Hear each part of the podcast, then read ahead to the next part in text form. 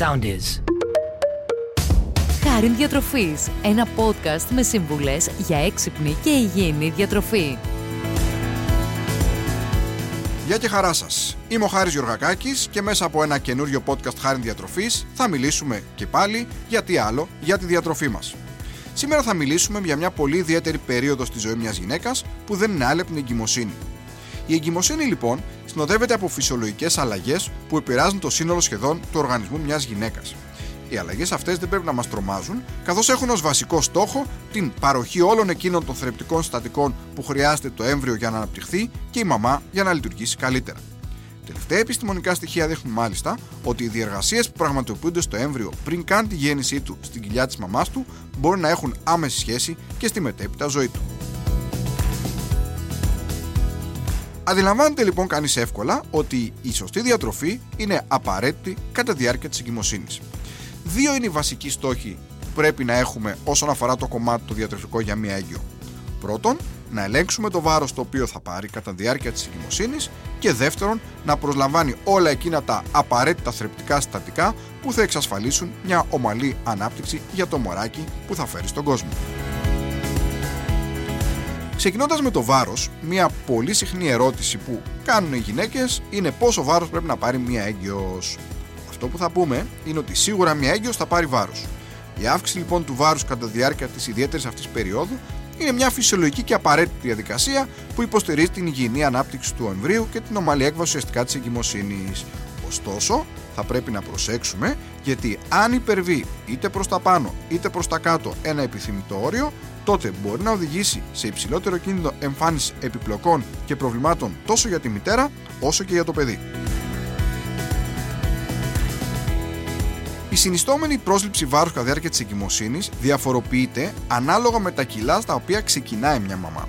Έτσι λοιπόν, για μια γυναίκα η οποία ουσιαστικά ξεκινάει την εγκυμοσύνη σε φυσιολογικό βάρος, το εύρος διακύμανσης θα πρέπει να είναι κατά μέσο όρο εκεί περίπου τα 12 με 13 κιλά.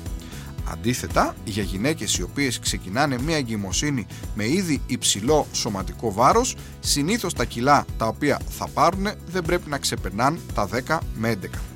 Κάτι που επίσης θα πρέπει να σημειωθεί είναι ότι ένα μεγάλο μέρος του βάρους που θα πάρει η μαμά στην εγκυμοσύνη θα το πάρει κατά τους τελευταίους 3 μήνες, σχεδόν το 50%. Έτσι λοιπόν, μια γυναίκα το μισό βάρος που θα πάρει θα το πάρει μέσα στους πρώτους 6 μήνες και το υπόλοιπο 50% το τελευταίο τρίμηνο της κοίησης.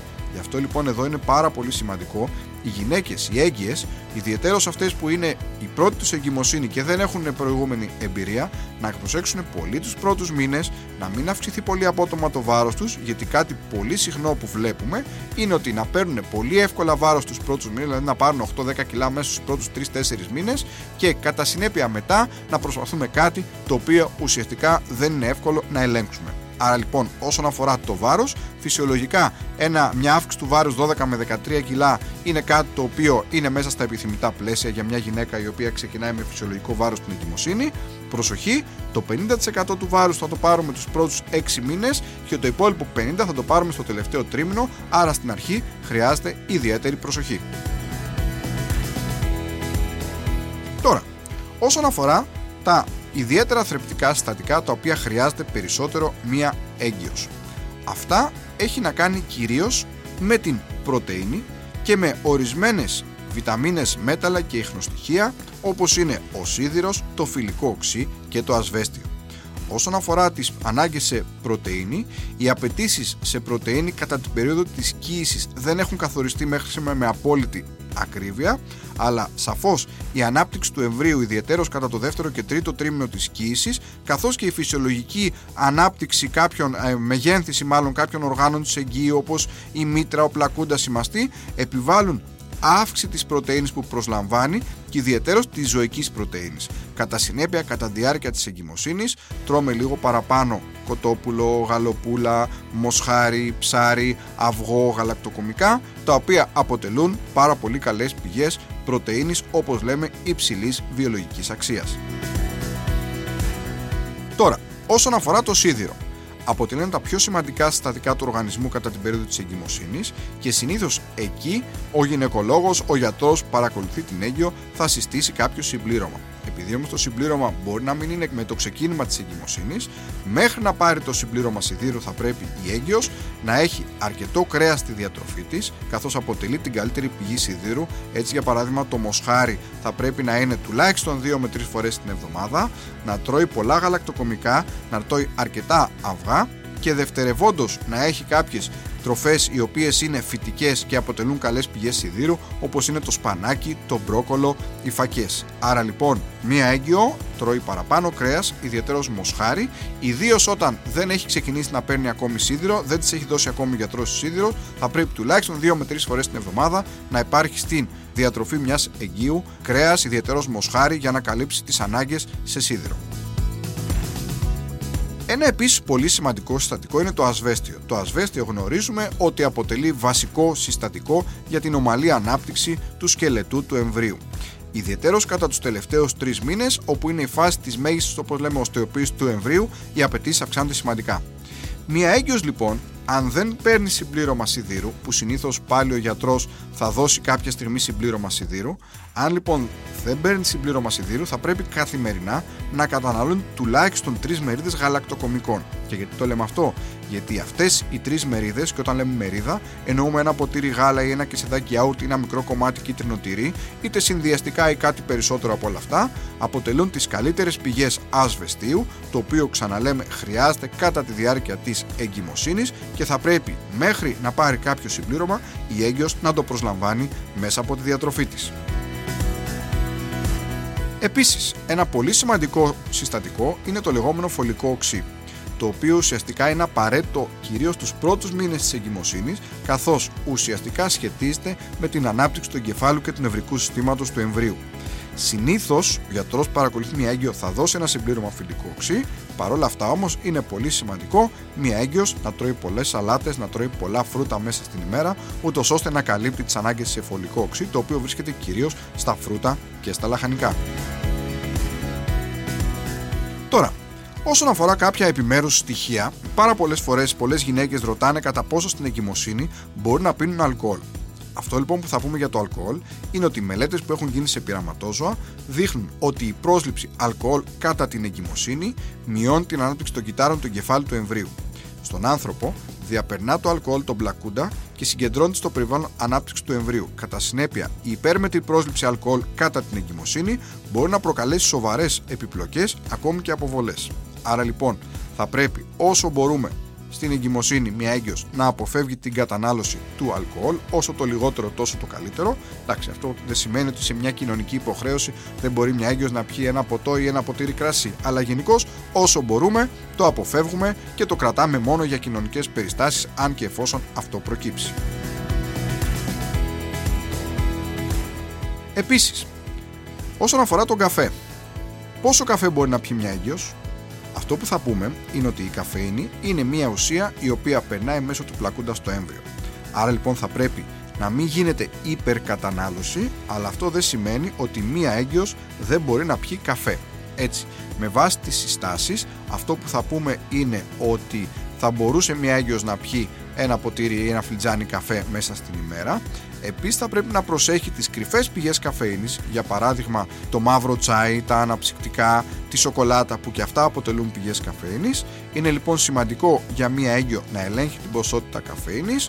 Αν θέλει να πιει καφέ, να πίνει έναν καφέ την ημέρα, ενώ μια πολύ καλή επιλογή αποτελεί και ο ντεκάφ καφές, ο καφές δηλαδή που δεν περιέχει καφεΐνη, όπου εκεί πέρα μπορεί να πιει και παραπάνω, καθώς δεν επιβαρύνει το σώμα της με την καφεΐνη. Τώρα, εκτός από αυτά που πρέπει να τρώει μια έγκυος, υπάρχουν και κάποια πράγματα που δεν πρέπει να τρώει, κυρίως λόγω της περιεκτικότητάς τους σε κάποιες τοξικές για το έμβριο ουσίες ή λόγω της αυξημένης πιθανότητας επιμόλυνσής τους με βλαφερά συστατικά ή της αλλίωσής τους που μπορεί να προκαλέσουν προβλήματα στην εγκυμοσύνη. Άρα λοιπόν, θα πρέπει μια έγκυος να αποφεύγει οτιδήποτε είναι ομό. Έτσι για παράδειγμα, το κρέας, το κοτόπουλο, το αυγό, το ψάρι, τα θαλασσινά θα πρέπει να είναι πολύ καλά ψημένα στο σπίτι και έξω επίσης να ζητάμε να είναι καλοψημένα. Αποφεύγει οτιδήποτε είναι ομό, όπως για παράδειγμα το σούσι ή τα ομά θαλασσινά, άρα ξαναλέμε ζωικές πρωτεΐνες, κοτόπουλο, κρέας, ε, ψάρι, θαλασσινά καλά ψημένα. Επίσης, όσον αφορά το ψάρι, έχουμε πει ότι είναι μια πηγή καλών λιπαρών, θα πρέπει να υπάρξει διατροφή μιας εγγύου, ωστόσο ορισμένα ψάρια, τα οποία είναι μεγάλα, όπως ο ξηφίας, ο τόνος και ο σολομός, επειδή περιέχουν αυτό που λέμε κάποια βαρέα μέταλλα τα οποία είναι τοξικά για το έμβριο, θα πρέπει να αποφεύγεται η κατανάλωσή τους κατά τη διάρκεια της εγκυμοσύνης.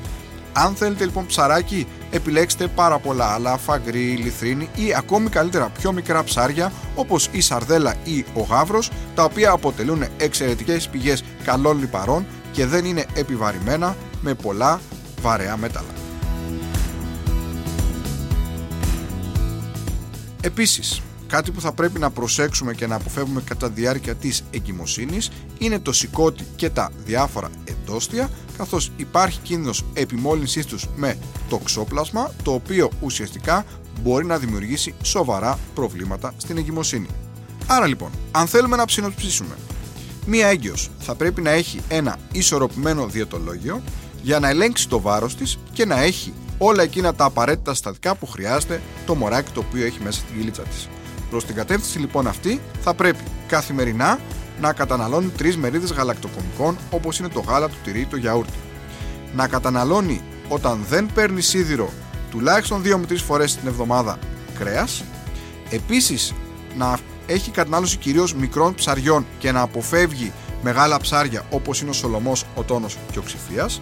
Να καταναλώνει πολλά φρέσκα φρούτα και χυμούς και επίσης να τρώει τουλάχιστον μία μεγάλη αν ψαρέσουν και δύο σαλάτες μέσα στην ημέρα να επιλέγει προϊόντα ολικής αλέσεως, να τρώει όσπρια, να αποφεύγει την κατανάλωση αλκοόλ και να ελέγχει την πρόσληψη καφέινης, όχι όμως και να την αποφεύγει εντελώς. Κλείνουμε λοιπόν σιγά σιγά και το σημερινό podcast. Μιλήσαμε για τη διατροφή, την ιδανική διατροφή για μία έγκυος, ούτως ώστε να ελέγξει το βάρος της και να προσλαμβάνει εκείνη τα απαραίτητα στατικά που ε, χρειάζεται. Μέχρι το επόμενο podcast σας εύχομαι να είστε πάντα καλά και να θυμάστε η σωστή διατροφή δεν θέλει κόπο, θέλει τρόπο. Ακολουθήστε μας στο Soundees, στο Spotify, στο Apple Podcasts και στο Google Podcasts.